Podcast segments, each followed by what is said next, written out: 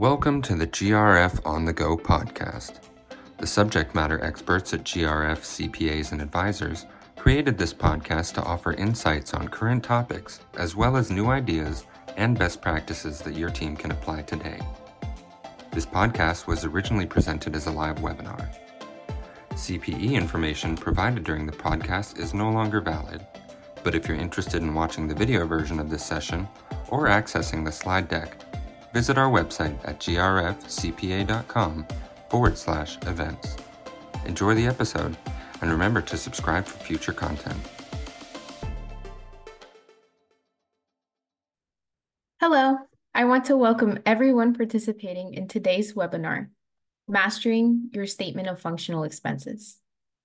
My name is Isabel Mulatto, and I'm an audit senior here at GRF.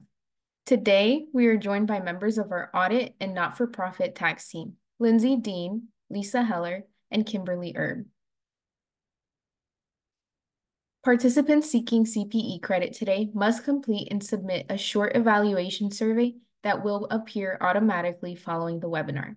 To obtain CPE, please participate in each of the polling questions throughout the session, as that will be how we gauge your active participation. Please note that this webinar is not intended as financial or legal advice. This is simply for educational purposes. We're GRF CPAs and advisors based out of Bethesda, Maryland, serving clients in the DMV as well as nationally and internationally.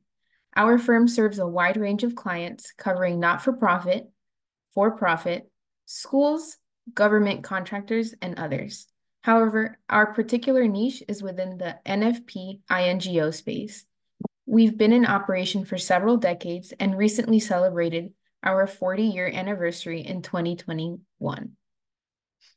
With that, I'll turn things over to Lindsay to discuss today's agenda. Thanks, Isabel. So on the agenda today, we have overview of functional expenses, we're going to go over some best practices for expense management, some methods that you can use for your cost allocations, common pitfalls and potential solutions, and then talk about the significance of the functional to the preparation of the 9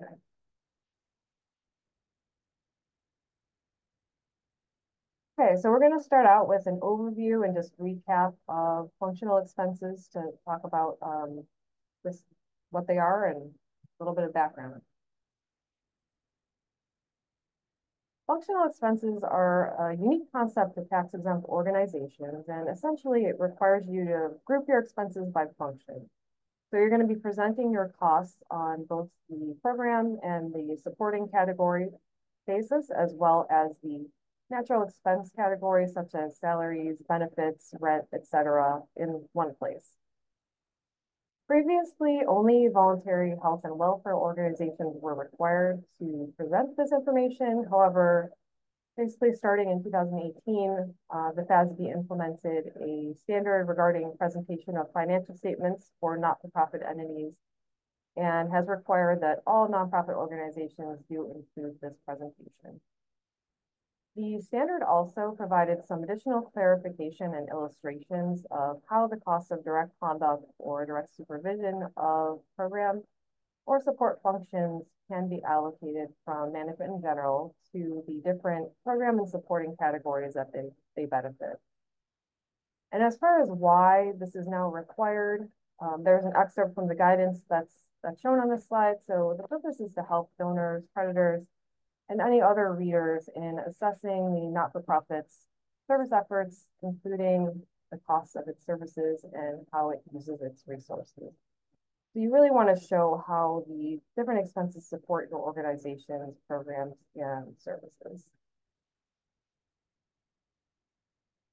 So on the next slide, we have the importance of allocations. So yes, this is a required uh, statement or information to present However, there are other reasons that it's also very beneficial and important to uh, go through this exercise and present the, the functional expenses.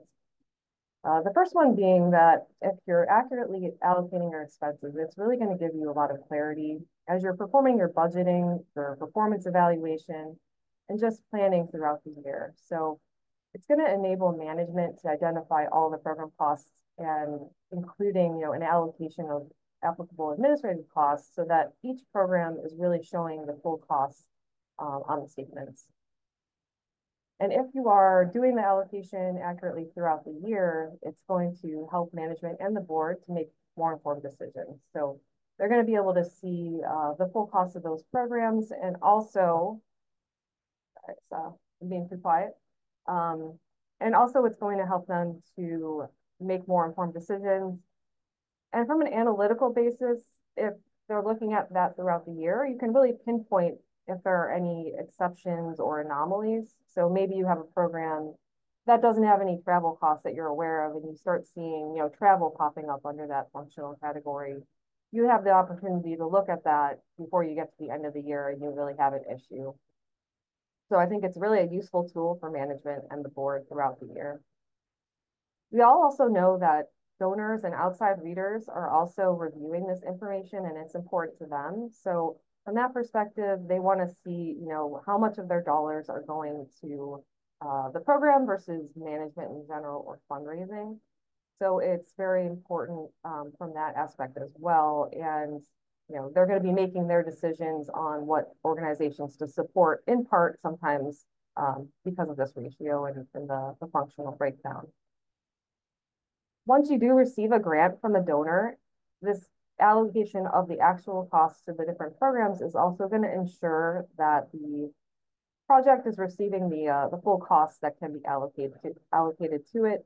And hence you can reflect back to the donor that you have uh, spent those funds and recover the grant funds from the donor. So it's very important to uh, have that be accurate and, and be able to recover the full grant award funds.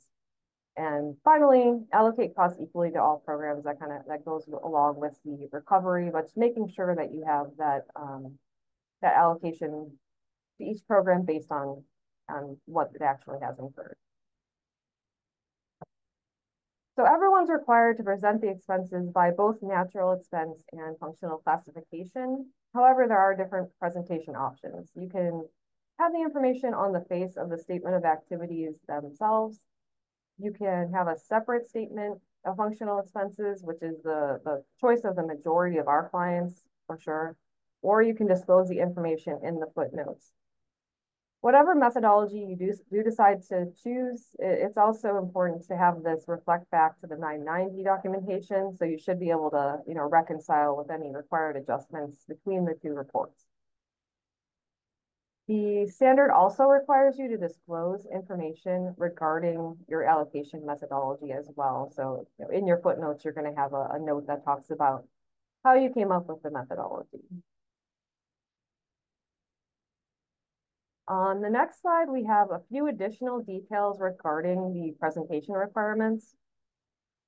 The first being that if any expenses are reported in other line items within the statement of activities, so for example, if you have salaries that are in cost of goods sold, or some of our clients have uh, special events with direct benefits to donors that are being netted against the, the revenue for those events. So those should be included in the functional schedule by their natural classification. Uh, alternatively, the external and direct internal investment expenses that are netted against investment return on the statement of activity, activities in accordance with the standard, those should not be included in the functional expense analysis.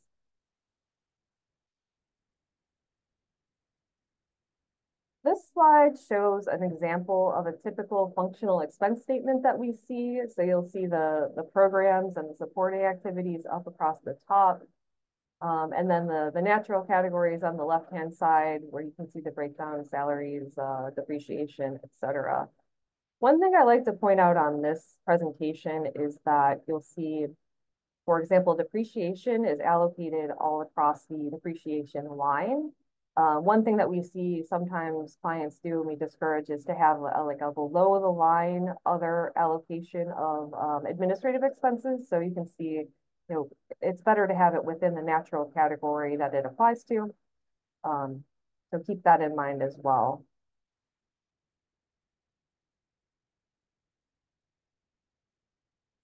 Now we're going to get into the actual categories on the functional expense statement. So you'll have program services. We'll, we'll talk about the definition of that on the next slides. And then you have your supporting activities, which are generally going to include management in general, fundraising if you have a, a donation component of your financials, and then membership development if you do have members. You can allocate the costs directly or, or if there's indirect costs, allocate them based on this methodology. And Kim's going to talk a little bit more about the details of those two categories in the future.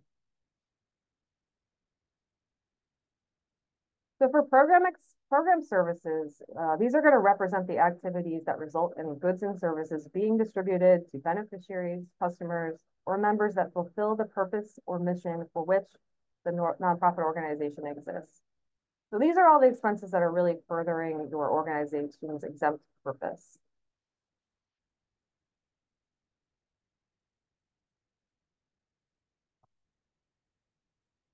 Management in general is the sort of the supporting services category, and there are a lot of items that fall under this, but we have you know oversight, general business management, record keeping, payroll, budgeting, uh, financing, and soliciting funds other than contributions and membership dues. So um, an example of this would be we have a lot of organizations that get government grants. And so sometimes the proposal process for those grants is going to fall more under a management in general rather than uh, fund fundraising per se.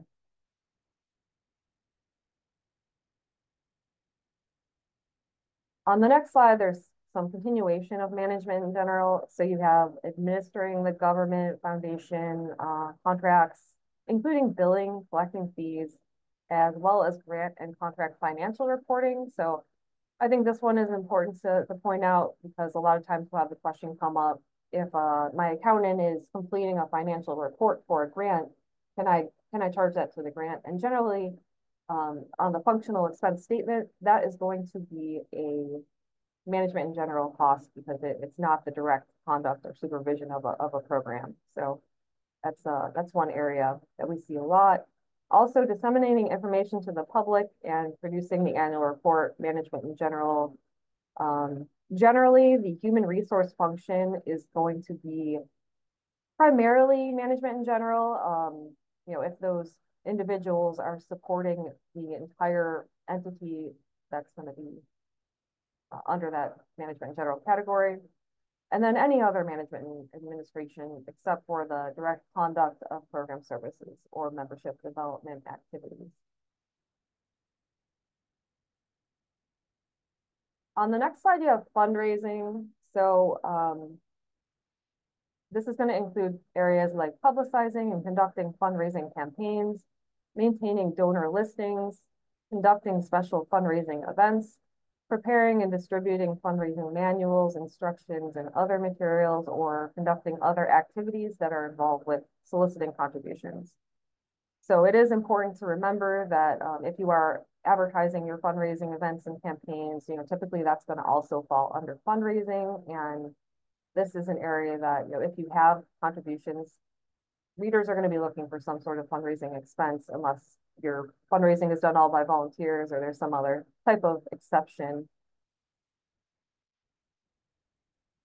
And then finally, you have membership development, which is the other typical supporting services that we see. And this is going to involve soliciting for prospective members and membership dues, membership relations, and any other similar activities. So now that we have a general idea of uh, functional expenses and the categories, I'm going to pass it on to Kim to go over some best practices. Thanks, Lindsay. As Lindsay mentioned, you know, now that we have a general idea of what the functional expense statement is and what it's comprised of, there are um, a good number of best practices that are good to follow when creating your statement of functional expenses. Um, and the overall theme here with your best practices is to be intentional when you're creating your statement of functional expenses.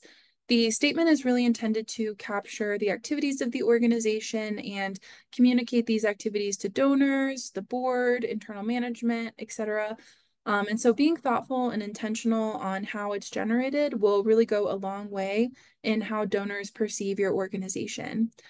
Um, so the first general theme I want to talk about is best practices surrounding natural expense categories.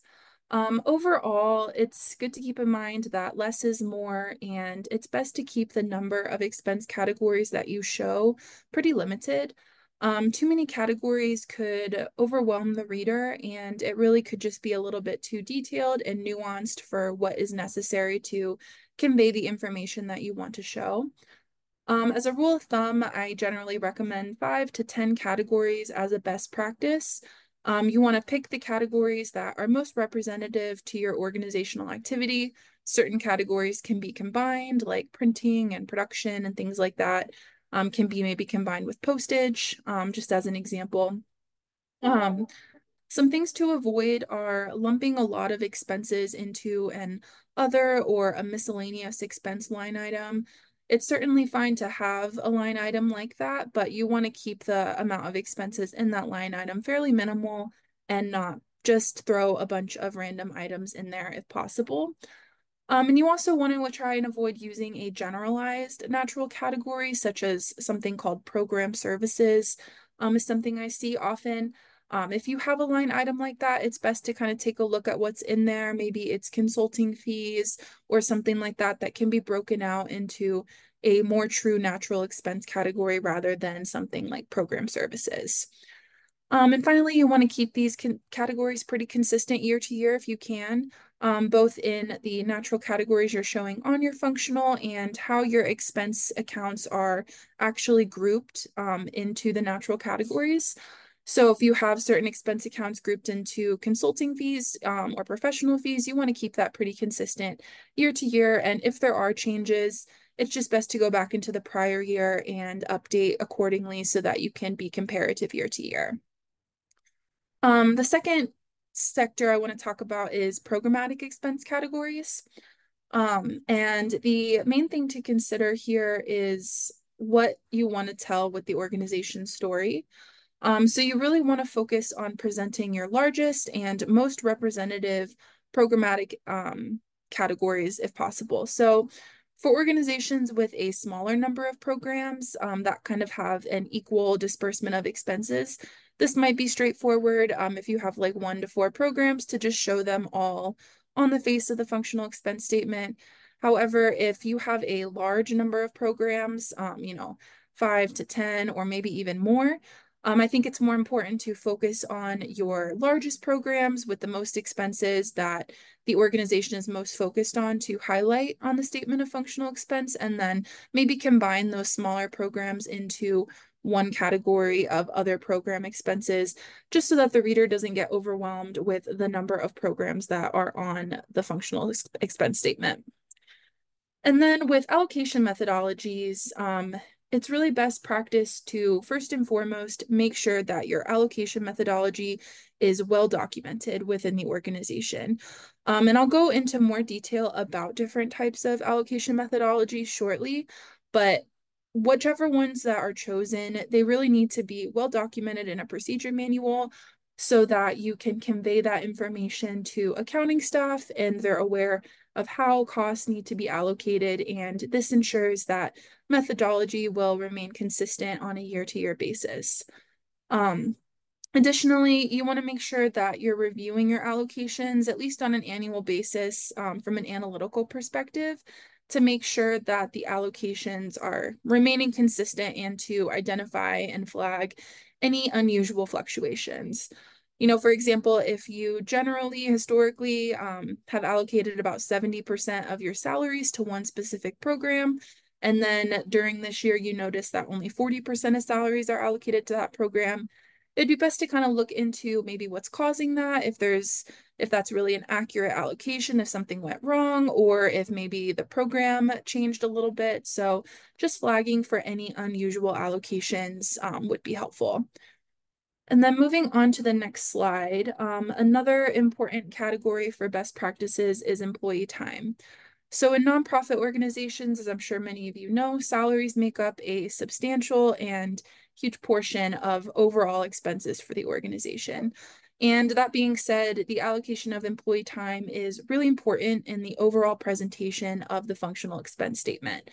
And so it's really best practice to ensure that employee time is appropriately allocated and reflective of actual time worked. If your organization is using timesheets, um, then you just want to make sure that employees are completing these timesheets in a timely manner, um, that they're accurate, and that there are appropriate oversight policies in place to ensure that their time is recorded accurately. If timesheets are not used, it's really important to be holding frequent discussions and time studies with your staff to make sure you're aware about what kind of projects they're working on and how they're benefiting the organization.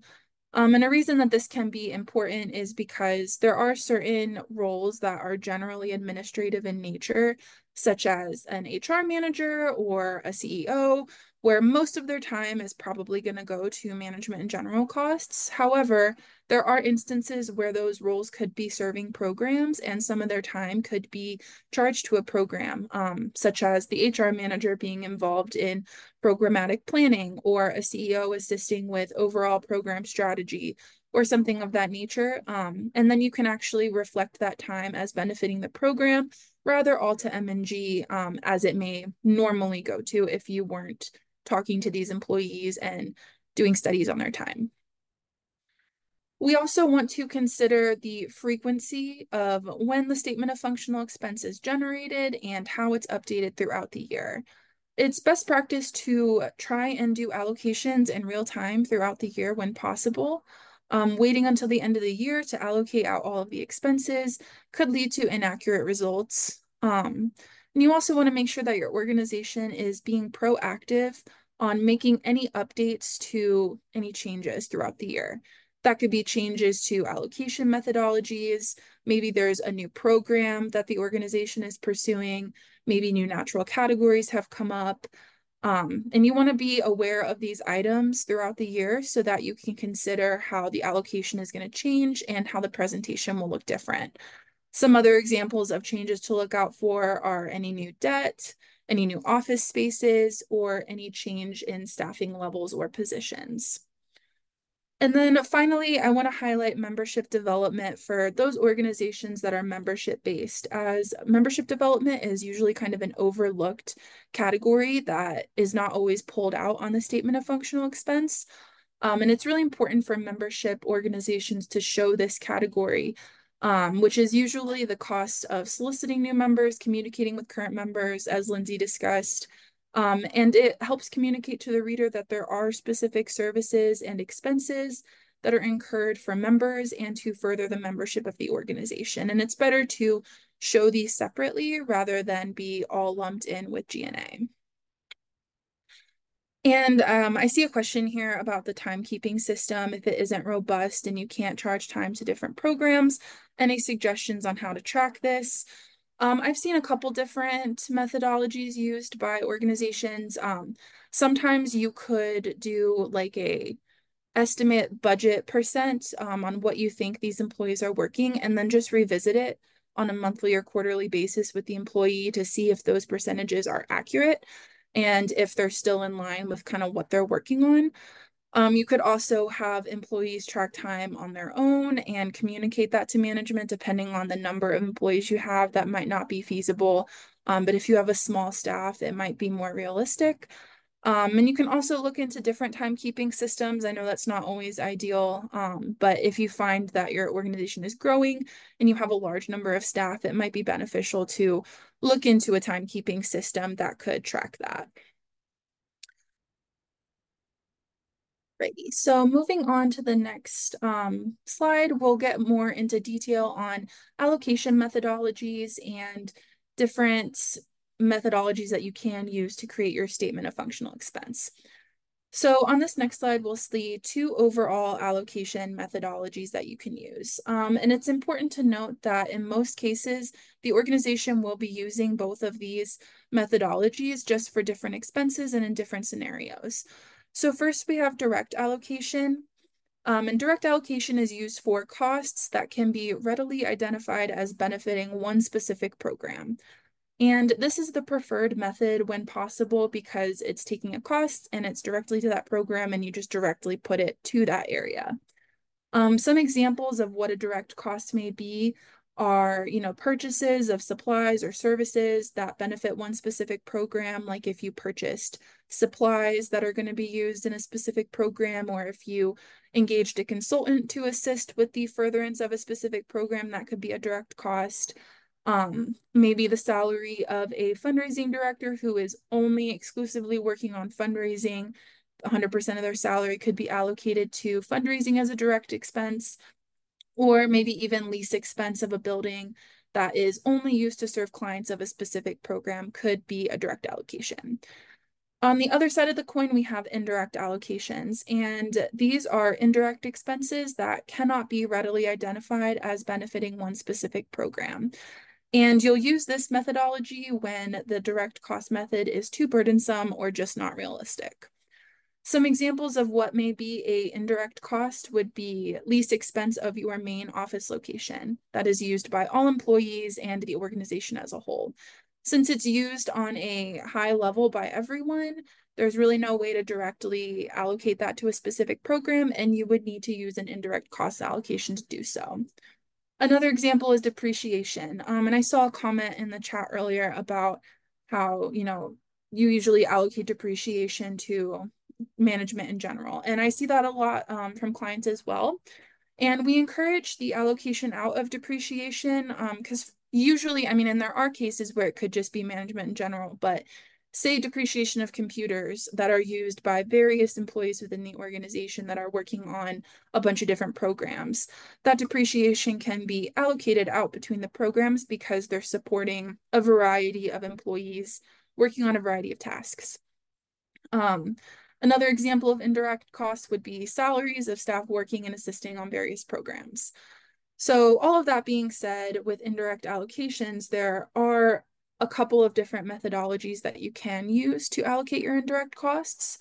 So moving on to the next slide, um, we'll go over a total of four um, common indirect cost allocation methodologies, which are staff hours, staff salaries, percent of direct costs, and square footage. Um, it's important to note that these are not the only options. Um, there are other cost allocation methods out there. These are just ones that I see really commonly and I think um, can be used in a variety of costs. So on this slide, we'll go over first staff hours. Um, this is most commonly used when to allocate staff salaries. Um, so this kind of comes back to the timekeeping that I was talking about before, and it's used when employees split their time between various programs. Um, and that's why it is important to ensure that if you're using timesheets, that they're accurate and that they're timely. And if you're not, that you're doing time studies or some other method to track employee time because staff hours are a really good method to allocate staff salaries. And you would just take the number of hours on each program as a percentage of the whole to allocate out their salary between the programs. The next one is staff salaries can be used as a basis to allocate indirect costs, um, and it's most commonly applied to allocate other salary dependent shared costs such as benefits, payroll taxes, bonuses, retirement expenses, um, and they would use the, the salary allocations to allocate these expenses as well. So if you have 30% of salaries on one program, 50% of salaries in another program, you would pull those um, allocations down to those shared salary costs to allocate them out as well. And then we'll go into the next one on this slide. Um, another common method is a percent of direct costs. Um, and this methodology can be used to allocate a really wide variety of indirect costs. Um, and what you do is it considers direct costs for one natural category, and the percent of those direct costs will be used to allocate the indirect costs. It's a little bit of a mouthful. So as an example, if you were trying to allocate out office supplies, um, say that you had $30,000 in office supply expense for the whole year, and you noticed that a total of that $30,000, there was $15,000 of direct office costs that could be directly allocated to programs.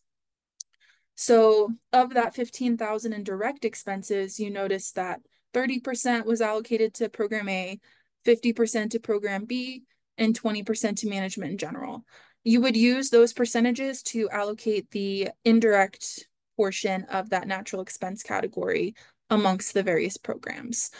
Um, and due to the basis and the nature of this method, it can be used on a wide variety of costs um, that you want to allocate out.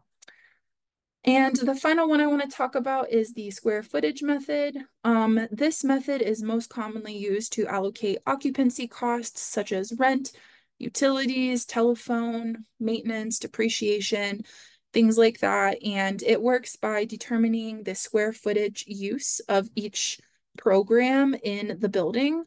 Um, and you would take that square footage use divided by the total square footage for the whole building and use that percentage to allocate between the programs.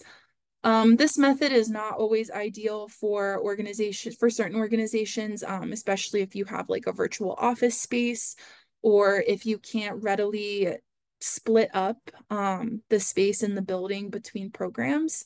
Um, but it definitely is used for certain organizations that have really clear departments or really clear uses of space. So I thought it was um, beneficial to mention as an option to allocate these types of costs. Um, and I want to mention again that a combination of these indirect methodologies can absolutely be used depending on what kind of indirect costs you want to allocate. Um, what's important here is just that you consider the methodologies and pick the ones that work best for your organization and make the most sense. Um, you know, cost benefit analysis, which ones are easiest to implement and most representative of our activity. And really the important thing is just that whatever is chosen, again, that it's well documented and that the policy is followed. Um, as long as it's documented and consistent and a reasonable basis, it generally will be accepted and hopefully will result in being representative of your overall organizational activity. And with that, I will go ahead and turn it over to Lindsay to discuss some common pitfalls and potential solutions when it comes to generating your functional expense statement. Thanks, Kim. So um, I did see another question pop up as well about uh, basically the distinction between management in general and fundraising.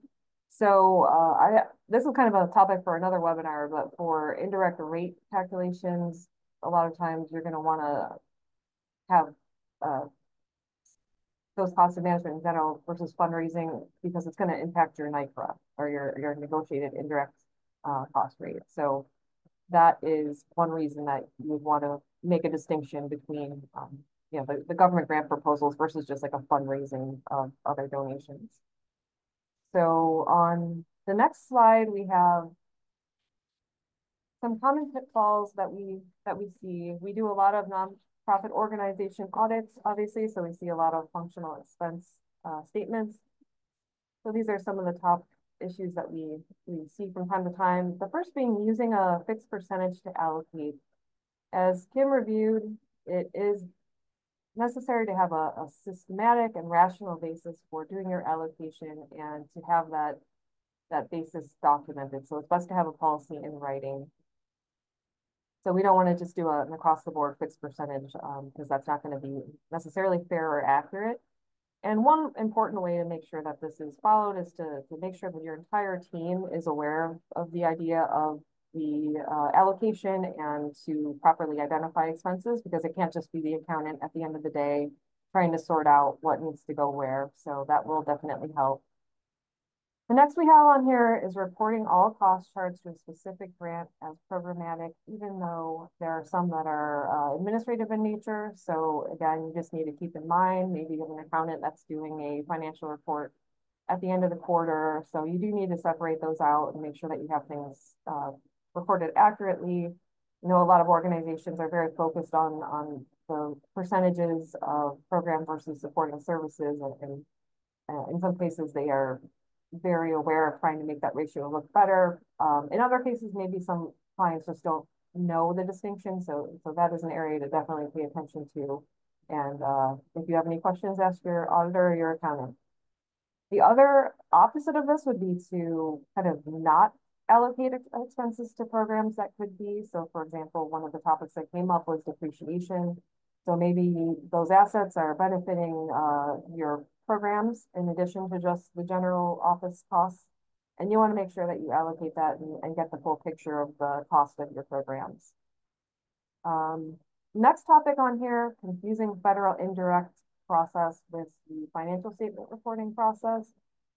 So our clients that get federal funding, a lot of times are going to have a very distinct process regarding their federal indirect rate and the application of that rate, which is, I would say, very separate from the preparation of your of your GAAP financial statements and the preparation of the functional expense statement. So you do need to be aware of that, and you may need, or you probably will need to have some different reports that you can use um, to, to use for either of those different purposes, essentially. And the last one on this page has to do with joint cost allocations. So we do have uh, clients that have, um, for example, a direct mail campaign where they are furthering the purpose of their organization. They're sending out information to the public that you know might benefit them. However, at the same time, they might be requesting funds back. Um, so it's an appeal for, for funds as well. So there are different criteria that you need to be aware of as you're looking at joint costs to make sure that some of those expenses uh, qualify. But it would also be important that if you do qualify under the joint cost allocation, that you can break those costs out because, um, again, some of those costs might be program related and right now they're in fundraising. So um, that's another area to definitely look at and consult your accountant or auditor if you if you have questions on that. On the next slide, we have some additional areas. Um, improperly using categories of expenses that are not natural expense categories. So salaries, payroll taxes, utilities, etc. Sometimes we'll come in and a client will have a category of natural, a natural category called program expenses, for example. And the question is, you know, what type of expenses are those? Are they grants to other organizations? Are they, you know, supplies? So you really want to make sure to break out um, the actual natural category rather than lumping things into a program or we see another one, administrative expenses often. Um, so be sure to look at that. The next item on here is too many categories. So as Kim mentioned, uh, can be overwhelming and make it really small so the reader can't really see what's going on. So definitely try to stay within maybe the five to 10 range, um, depending on your organization, but not to get too, too in the weeds with that. Uh, not presenting significant programs separately and lumping into one program services category. So you don't want to just have, maybe your organization has several programs that are significant to the operations of the organization overall. And so you'd want to separate those out as their separate programs. Maybe you put in like a 10% and plus um, threshold, but you just want to make sure that you're presenting uh, significant programs on their own.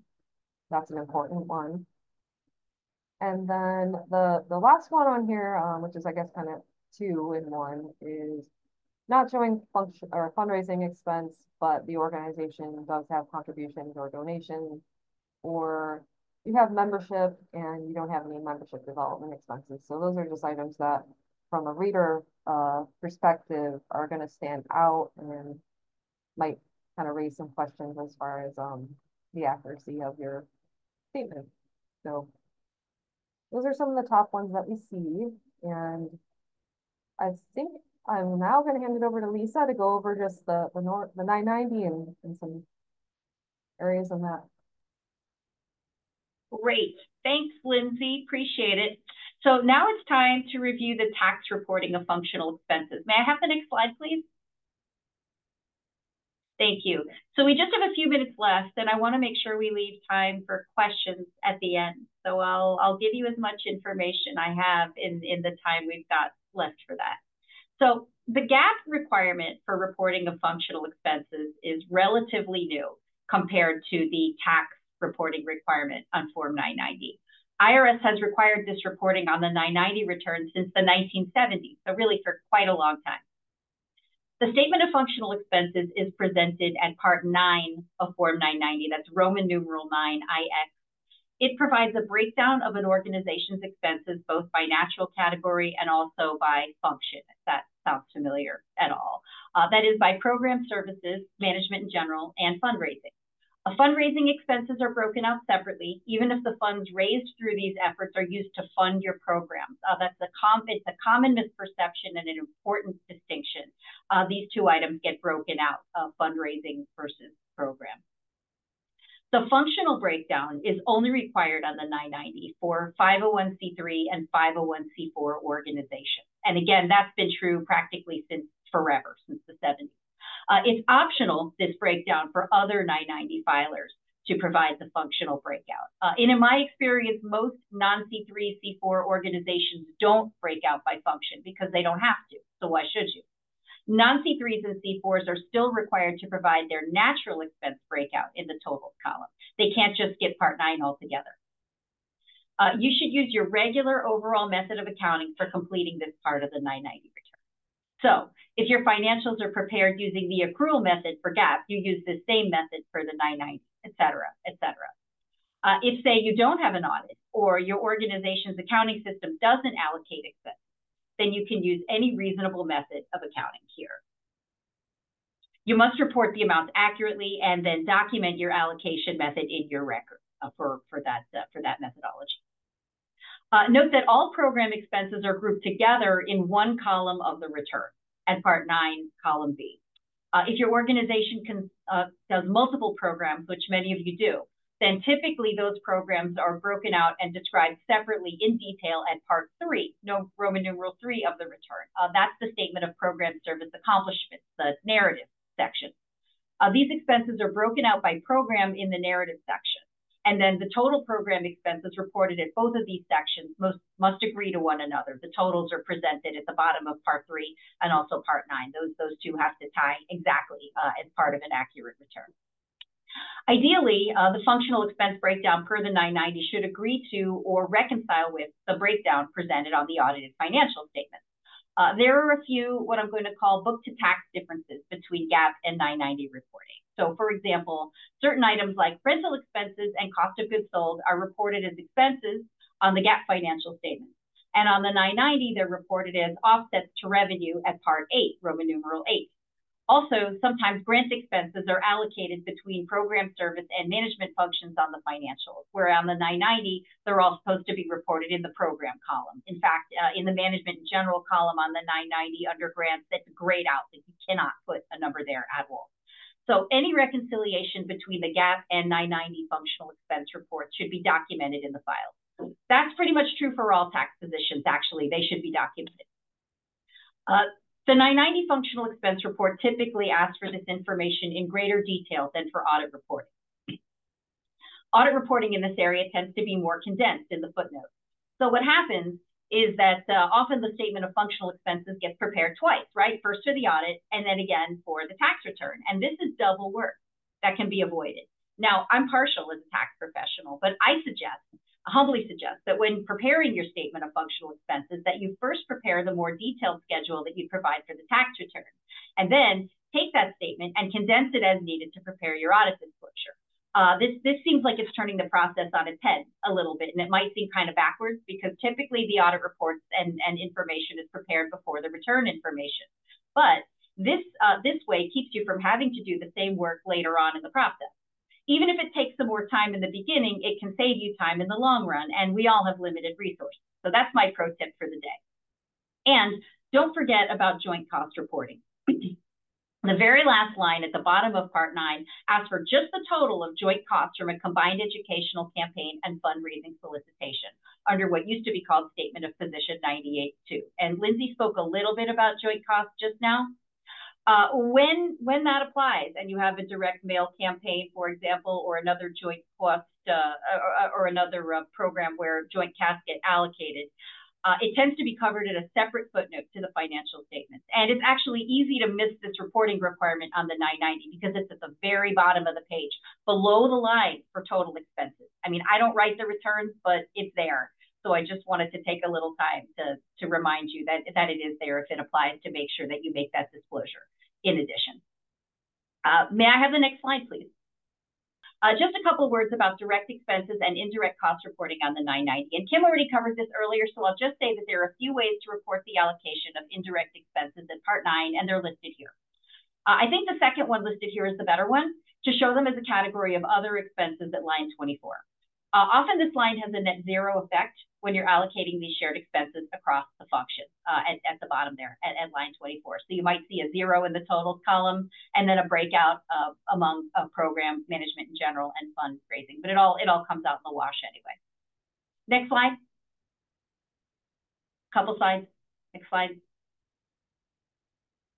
Thank you. All right, so now I'd just like to say a little bit about charity watch organizations that provide information to the public on nonprofits. Could I have the next slide, please? Thank you, thank you. All right, so you know that uh, prospective donors use these charity watch organizations to help them decide how to allocate their funds. It can seem like a mystery how organizations are rated, and it's very important to have your organization presented in a good light in this very public way. I'm going to focus on Charity Navigator here, although there are many others. Uh, Charity Navigator is one of the largest and oldest evaluators of charities, and they're also very transparent about their process. Charity Navigator uses four key indicators or beacons that they use to rate charities. The beacons are listed here and are weighted based on what they think is the level of overall importance. They keep tweaking their methodology for the ratings because they've gotten a lot of feedback over the years that one size does not fit all when it comes to rating char charities. You can be bigger, you can be smaller, uh, and the size and scope can really matter in terms of how these uh, objective ratings are applied. Uh, the information listed here on this slide is from their website as of last week. I don't know how much tweaking has been done between now and then, but let's just go with it for here. Uh, the 990 information falls under the accountability and finance beacon. Uh, the program service ratio falls uh, under the finance section of that beacon. And in each beacon, there are many, many factors that determine your total numerical score. A program service expense percentage of 70% or higher gets you the most points. And that's averaged over the three most recent fiscal years. Uh, you get 25 points in this particular area uh, with an average score of 70% or higher in program expense. Uh, you can still get points if your ratio is somewhere between 50 and 70%, but not as many. So that's kind of a good way to think about it. Um, it's not the only way, but it's, it's one way to think about how much program service expense uh, is too much or too little. I also provide a link to the website if you want to learn more about how Charity Navigator rates its charities. Again, they're very transparent about this process. And if you don't like your rating, you can also go to them and ask questions and uh, see if they get back to you. Uh, may I have the next slide, please? So charities and donors put a lot of stake into these ratings. Uh, generally, organizations want to see their program service percentage look as high as possible, or, or they think they do, because they think it looks better overall in the 990, which is a public document, remember, and also to help their ratings. People want to see a high program service percentage because it makes it look like you're committed to your programs, right? But a super high program percentage can be kind of misleading. It can be easy to lose sight of the fact that overhead keeps your organization running and fundraising keeps your organization afloat. These are necessary functions that support your programs and allow your organization to work effectively. Uh, for a well-run organization, a 90% program expense is probably incorrect. My guess is it's probably just too high, truthfully. Uh, perhaps that organization isn't allocating its functional expenses properly. So see the earlier slides from, you know, proper allocation methodologies, et cetera. However, if you are allocating your expenses properly and you're at that really high range of 90% or higher uh, and very low overhead and fundraising costs, then you may need to rethink how your organization is operated because those models tend not to be sustainable over time. May I have the next slide, please? So to that end, maybe it's time to stop thinking about overhead and fundraising activities as necessary evils that take away from your program function, and instead think of them of what I like to call core mission support. I really like this graphic that illustrates how important overhead is to your overall operation. Uh, without it, your organization has no core stability. Someone's got to pay the bills, right? Someone's got to keep the lights on and handle all those important back office matters that happen in every company, uh, tax return and audit preparation, for example. Uh, nonprofit organizations are no exception. These core functions shouldn't take up too much of your overall resources, of course. Uh, you do have to strike that right balance. But there's a real need for these functions to have a meaningful presence, and your program percentages ought to reflect that. And that is the end of my prepared remarks. Next slide, please. Great. So we would now like to answer some of the questions that we've received from the audience. So one of them is, how do we report investment expenses on the 990s? All right, I'll take that one. Um, that's a that's a great question, and uh, that's one of the book to tax differences that I mentioned earlier. How GAAP reporting and 990 reporting can be different. On the financial statements, investment expenses tend to be lumped in with overall investment income, and you very often just see one number for investment income in total on the financial statement. And that includes all your interest, dividends, uh, capital gains, unrealized gains, which is the you know uh, appreciation of your the value of your investment, and then any related investment expenses. So that's all lumped together. But on the 990 return, IRS actually wants you to break out the uh, the investment expense piece and pull it out of that revenue. So then investment income is going to look a little bit higher in that regard and uh, investment expenses are disclosed separately on its own line item on at Part 9. Great, thank you. So another question we received was on the presentation of functional expenses, if direct benefits are netted in the statement of activities but shown in the functional expenses within their natural classification, how does the statement of functional expenses tie back to the statement of activities? Uh, I can respond to that one. So for our clients that do have that situation, we'll typically have the functional with those expenses in their correct line items and then show a line underneath the total expenses or the, I guess, a subtotal for the um, expenses that are being taken back out and, and netted on the statement of activities. Okay.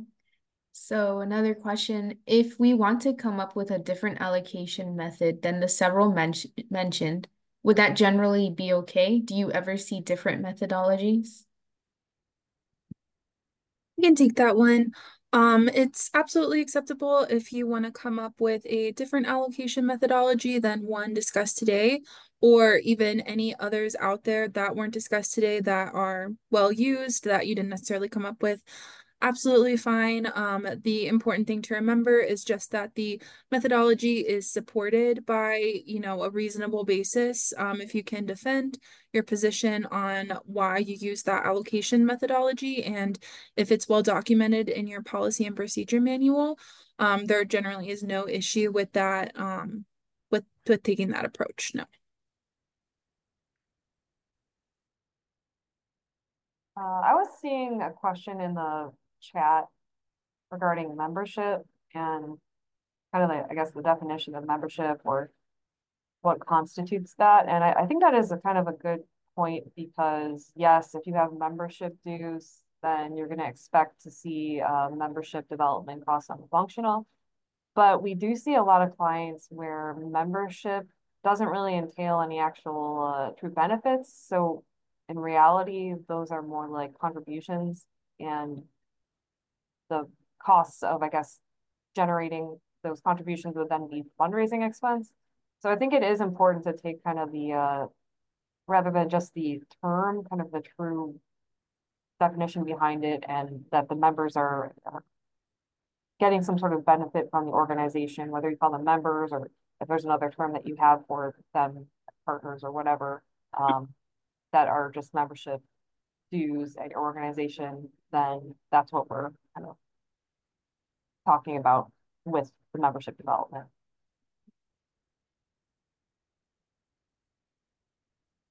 And I see another question in the chat here on how do in-kind services and goods affect the functional expense statement and the 990?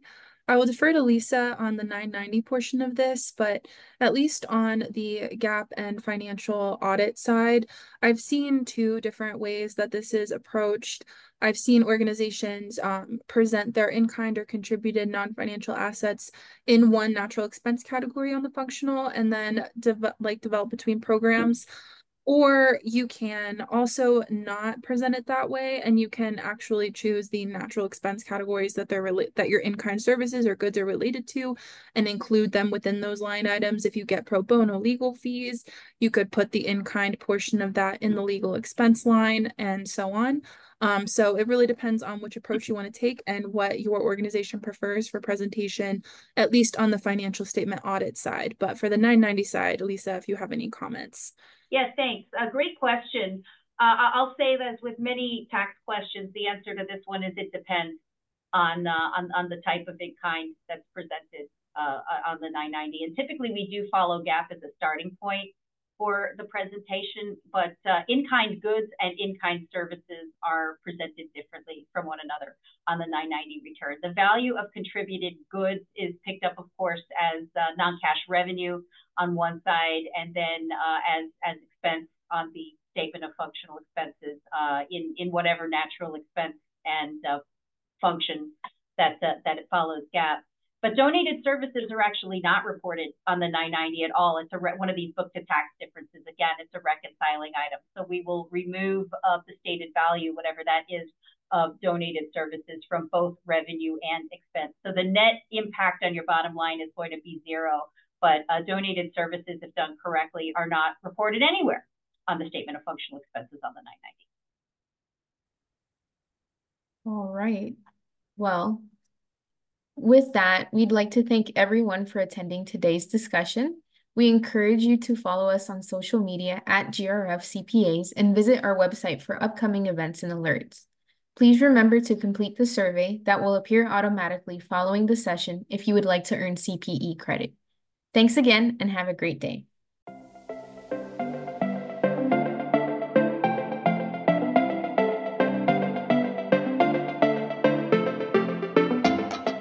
Thank you for listening to the GRF on the Go podcast.